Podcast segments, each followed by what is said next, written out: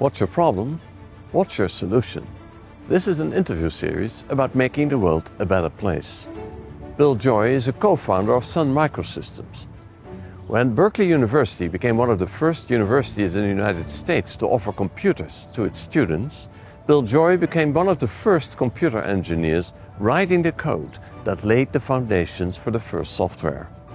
Today, Bill Joy is focused on making sure that technology helps us meet the biggest challenge of our times. Welcome to CAMP Solutions. Bill, you've studied many technologies that could help the battle against climate change and reverse right. global warming. Right. And after that extensive study, you selected three to really support, invest in, and, and help them grow. Right. Why these three, and which are they? We made a list of 25 things that we thought would make it, could make a huge difference. That were specific innovations, and then we tried to imagine how those innovations could occur. So, um, for example, one of them was to replace the albedo that we'd lose when the, the reflectivity of the North Pole if the cap, ice cap melted. So you figure out how much white surface there is, and you figure how, where can you put more white? Can we make white roads? Can we make white roofs? How can we, you know, how can we put that back? That was one of the 25. We didn't, we didn't find a breakthrough way of doing that. But the three that were survivors came out of, of the 25, maybe 12 of them we found investable startups. And at least half of those failed for technical reasons. Say that was the goal actually was for half of them to fail, and then maybe half of them failed for business reasons, and then there's then there's three super impactful ones left. Mm-hmm. So let's talk about those three. Which which are the three? Well, the single most impactful is electrification, mm-hmm. and um, our view was really, in fact, the view of all these 25 things was very very simple. Was that there's a secular trend toward electrifying everything. So we need renewable electricity, and the easiest way to get it is from solar or wind. If we had batteries, then we could make the grid 100% renewable. And those batteries, if they're cheap enough and, and energy dense enough, would not only fully electrify the grid, but fully electrify transportation. And the sum of those two is probably a quarter of global emissions, something on that order. The other two were? The next most important one is probably cement. Yes. Because it's variously estimated at five, five to seven percent of global emissions. And um, so the, the, the, secret with the batteries was to, to have a polymer that replaces the liquid, which unlocks a lot of the periodic table, a lot of the elements you couldn't use. The secret in cement is to have it make its bonds using um, carbon dioxide rather than water. This kind of cement we invented instead of using water and consuming the water to bind the cement together, you take CO2 from the air. So you draw down the CO2. And so most of the uh, CO2 emissions from cement are gone. And so that's so the, if the if the batteries fully fleshed out were like 25%, the cement could be five to seven. That's we're up to 30%. That's a, that's lot, a lot. But you know, then the rest of it is the whole picture and it gets harder, right? Because the pieces that are available, the next biggest piece that we tried to work on um, was uh, it, relates to agriculture and deforestation. And the most notable example there is this company called Beyond Meat, which takes uh, vegetable protein and mixes it with vegetables and, and other ingredients that are non animal products. So you have beef, pork, and you have poultry Mm-hmm. And you have you also have cattle for milk. Yeah. And you have poultry for eggs. Yeah. And you also have the poultry consumed, and you have the pigs consumed, and you have the cattle consumed, and you have all the grazing and the and the land soil impact, right? So there's a lot of things you have to substitute away. Now, if we if we look at it, you know, so like Beyond Meat has Beyond Pork, Beyond Beef, and um, they have Beyond Chicken. So they have created ways of texturing vegetable protein and flavoring it to replace, though largely for some people who are willing, it's not identical, but for most people, okay, it's healthier and ultimately should be cheaper. For milk, a lot of people have their cappuccino with almond milk. It's yeah. higher in calcium. It doesn't necessarily have the toxins. you, eh, or organic milk. So there's many kinds of milk.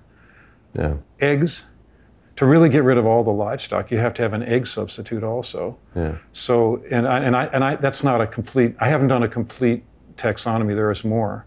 So, but we, we, we see early hopeful signs, you know, Beyond Meat and Impossible Burger are doing quite well. And I think that's, that's a really exciting area. It's people reformulating for existing people's tastes out of different ingredients to go after that, say 20, 20% or something. Yeah. Because it has attendant deforestation. And the same thing with fish. You, know, you can do say you- we, we've been catching the fish in the wild like we used to eat wild animals. You don't eat many wild animals anymore. We're running. We're, we've taken out 90% of the wild fish, so now people are doing fish farming.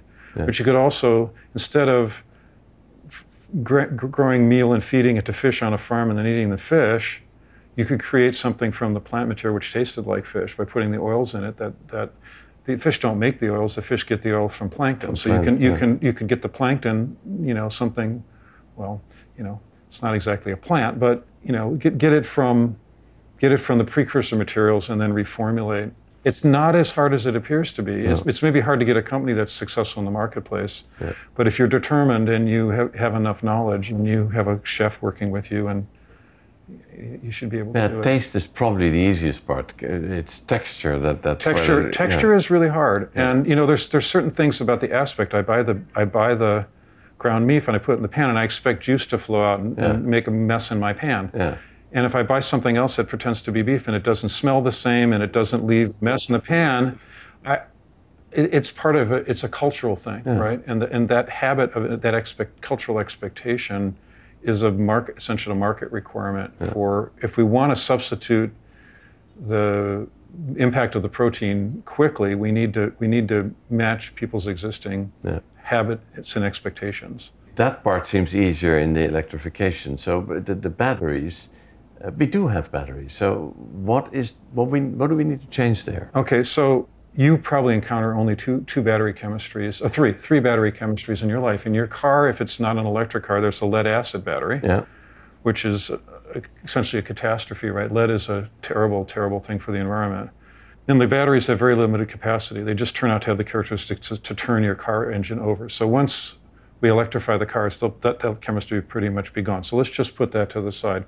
There's two battery chemistries that you otherwise encounter the lithium ion batteries, which are in like the cameras that are filming us here. And then you can also go to the hardware store and get an alkaline cell, a disposable Rayovac Duracell Energizer. They're single use, they're inexpensive, and they're made from non toxic materials, and they're safe. Okay, so all the good things I just said are untrue of lithium batteries.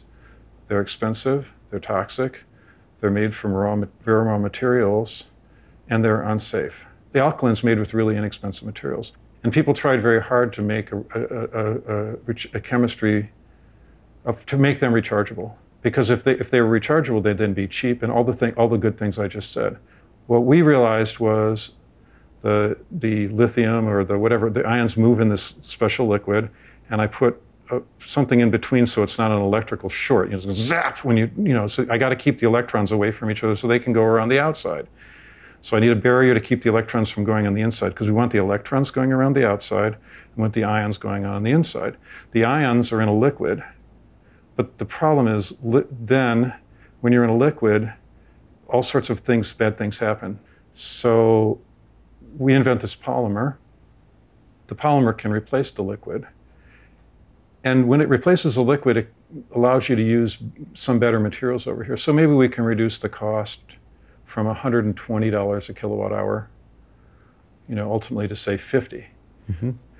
What would even be better is if we could take this chemistry that's already safe and cheap and non-toxic and abundant and everything and just make it rechargeable. Well, it turns out the polymer, if I put it in those batteries, those batteries become rechargeable. So now instead of $120 a kilowatt hour, this is like a factor of 10 cheaper. So I could give you enough batteries to last for 24 hours for $1,000. That's really cheap. You basically described how how it would work, but the, is there a factory producing that battery? No. The company is a polymer company, and what we what we are doing is we're working with the battery manufacturers because each of them has their own particular recipe. Yeah. It's like we're we're supplying butter and Yeah. everybody's using it to cook or something, right? It's, it's a key ingredient, but it's a different way of manufacturing. So that takes time. Yeah, to make the adjustments. Yeah. Yeah, you have to build a new assembly line essentially, Yeah. and it takes a few years. But there's really good, you know, there are really good manufacturing engineers in the world, and they're, they're hard at work on it. So technology can save the planet. It can also basically destroy the planet. Right. How do we drive technology in, in, in the direction that it really serves us? if the technology is sufficiently powerful or sufficiently impactful, and we just let the market take us to wherever random chance takes us, we may end up in a really undesirable outcome. We don't seem to have the, you know, especially with the current U.S. administration, is anti-intellectual, anti, very emotional appeals. It's, it's not about reason. We need to make rational choices about things that haven't happened yet. It's a little bit more like faith, right? We have to we have to have faith in our scientists and be able to believe in things we haven't yet seen and make ethical commitments based on that. So it's a mm-hmm. more it, it it has more of almost a religious framework than a scientific framework about it because you have to have that leap of faith. This is the we'll do it because it's the right moral thing to do outside of the pecuniary stuff that's in the marketplace. And so we don't have the we just I don't see that that's the way we choose right now. The capitalism, the machine just runs and does mar- marketing people create de- desire and you know gadget makers create the and it, it's gotten bad because with networking a lot of those things have become very addictive. Mm-hmm. The oil companies knew about global warming. They, they knew that the opioids were uh, the, the facebook knows it's addictive. iphone's addictive. You know these so we're, we're, we're is it any surprise that the addictive stuff outcompetes the non-addictive stuff? That that's darwinism right? So you almost have to decide how to stop. You mentioned religion as a as a yeah because the, the the challenge is on a different level. It's not the head, it's the heart, if you like. yeah exactly. And so um, we spoke in this series of interviews also uh, with Deepak Chopra, who says the ultimate solution to global warming is, is different consciousness because Right. the, the, the, the species we are is basically insane. We destroy, we kill each other, we destroy the environment, we pollute, we do all these things that are not unhealthy. Right. And if you continue doing that, well, yes, we all know it's unhealthy, but doesn't change unless there's a different awareness. right That's, I mean, that's asking for a lot well, yeah. How, uh, can you follow the argument, and, and how do we get there? There, there's a point at which we push the panic button, which I, I thought would have been before now. And I tried to get the best tools that we would have, like our survival kit of things we could scale up when the time came to push the panic button. But that pushing of the panic button is this cultural change that we decided we were going to get serious about really addressing all these sustainability issues. You know, my stepson is um, involved in Extinction Rebellion. He was arrested here at New York City Hall a week or two ago. I mean, people are saying, look, we have to call more, we have to mobilize. And it doesn't take that large a percentage of people. People say it's only a few percent of people that are active can change. Say it's three to five percent of people. You could get three to five percent of people largely from the younger generation that's going to be more affected. Um, like the Parkland kids got a lot of national attention for a while.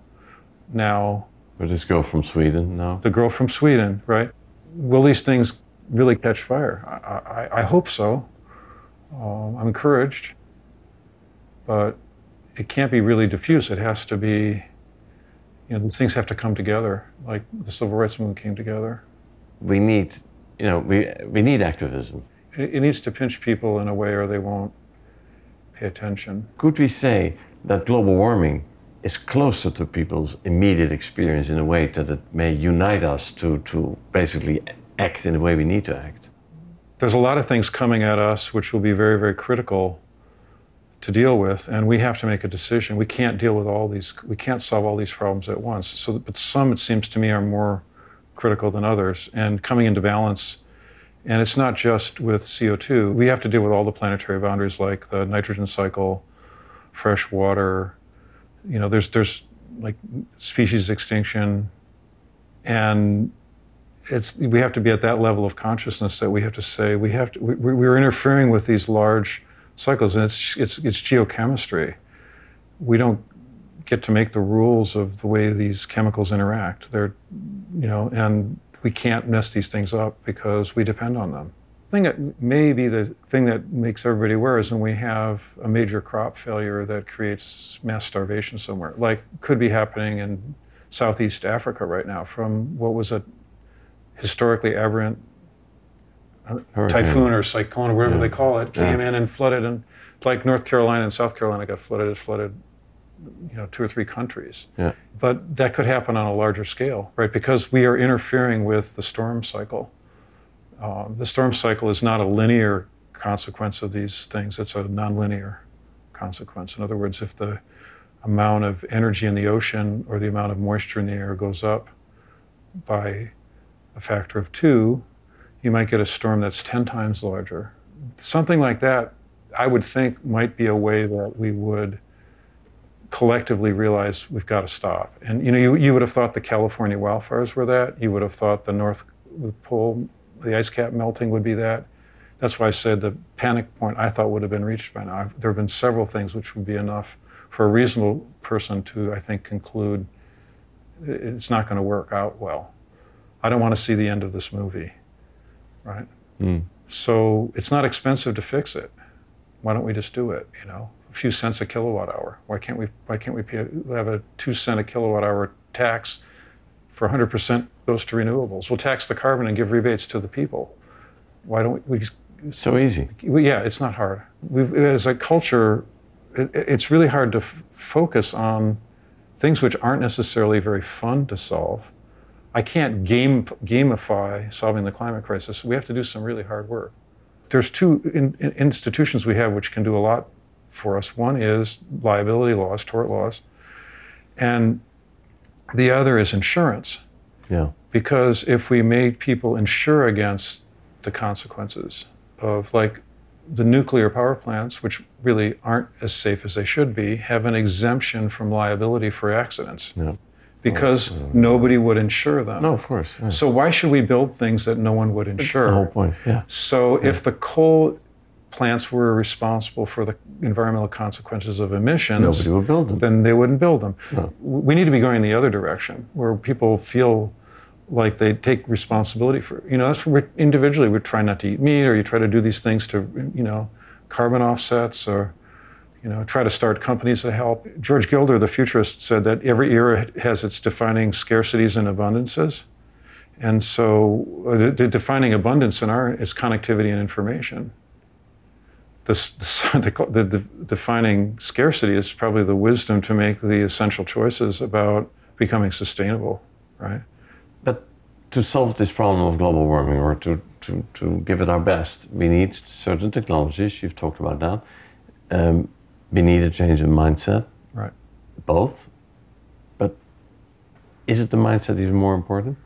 It's like building liberty ships or something. I need a World War II kind of scale up probably to attack this, and I'm nowhere near doing that. If we had the deadline, then there would be a panic point. But we just imagine that the deadline's always 20 years from now. But it's I don't know how I don't know how far it is, but I'm afraid it may be it may be sooner than we think. That's the precautionary principle, right? So what behave do I how do I behave if it might be a decade from now? What's the ethically responsible way to behave? We can have that conversation, but people aren't acting enough because they're not feeling the pain enough. And I'm not trying to inflict pain on anybody, but I think there's a scenario of something that's very likely to unfold, which will make this the problem of climate change much more acute for people. In Florida, we saw a category five in Mexico Beach. Just the whole town just disappeared, right? So I mean, one, two, three, four, five, but five is like way more than four, right? Structures don't survive. That's why there's no six because they don't need a six. But it, it seems to me if there's a canary here, it's first insurance, and then mortgages, Mortgages because who's going to want to give fire insurance on the houses in the Central California where there's a drought? Yeah. I saw some in the paper that said PG&E said, well, if the fire rate danger side, we'll just turn off the power. That's our solution to, Yeah. well, maybe the people should be off the grid so they don't have the power lines. That would solve, that maybe would solve the problem. But, you know, things that we take for granted, like insurance, will, they have actuaries that actually look at the real numbers. Unlike public opinion, doesn't, the actuaries see the North Pole melting and see the Category 5 hurricane, and they, they, they, they, they see that that means they have to adjust their models and the rates should go up. And so that's the, that's the kind of signal from uh, the catastrophe, the cata- people who, pr- who practice catastrophe as an art that we need. We need those signals. I don't know why we're not getting them. We're not getting them soon enough. Has your personal lifestyle changed? I have a sailboat that we designed with Amory's help, which is attempting to be as sustainable as we can make. It's like a community on the water. It's got, you know, radically efficient insulation, lighting, hybridization, you know, a whole raft of technologies in it. And so it's a personal, it's an expensive personal toy, if you will. So what do we do with it? We take it to places and do conservation work and bring decision makers. I had two environmental ministers from Ecuador for dinner, and in that environment, and we told them about it's a model of efficiency, you know, because it's like half the footprint of equivalent things. We called it ethereal island in our design manifesto, right? So it's like it's like a little island, and that's a good place to start. You know, to make an island which is zero carbon and it doesn't have infinite water, it doesn't mm-hmm. have infinite, really, you know, local agriculture so we've put a lot of energy into that and then into starting these companies. And now I'm trying to take these companies to scale. And there, there's not a good funding mechanism. And venture capital, in the age of the social network, wants things that get to be big faster. You know, the battery company, we're far enough along that all the, we can get money from industrial partners, but these other companies have been very hard to finance through what they call the valley of death, from having a first product to having enough business that traditional debt financing and yeah. you know, people who finance oil and gas projects, the kind of dumb money that's happy to finance an oil and gas project, you want it to finance a renewable, sustainable project instead. And you've seen some examples. Google has done a bunch of solar farms. Warren Buffett has as well. The Google guys, I think, are more mission, have a more of a mission, but um, you know, because it's important to them to say like their data centers are 100% sustainable. What's your personal favorite climate solution? Uh, the batteries is the, is the most impactful thing. It's batteries, inexpensive, safe, non toxic, abundant batteries, so that we can switch the grid from being a power grid to an energy grid, and that we can therefore decarbonize and make a whole lot of systems way more efficient. And, and it's beyond probably our ability to imagine. We'd have to get a workshop together just to brainstorm to come up with a, the, the tip of the iceberg of what, what could be do, then be done. And when is that going to happen? In the next decade. I think we'll by 2030. The, the, people have believed that solid state batteries were the innovation that was going to be the next major innovation in batteries, and that it would come in the 2030s. But we were lucky to find a technology. I think it'll come in the 2020s and it will trigger this transformation by the second half of the 2020s. Thank you, Bill, for Thank your you. good work. Thank you. Clean, cheap, rechargeable, better batteries can solve 25% of the problem of global warming. We need them fast. Bill Joy is on it. This was Camp Solutions. See you next time.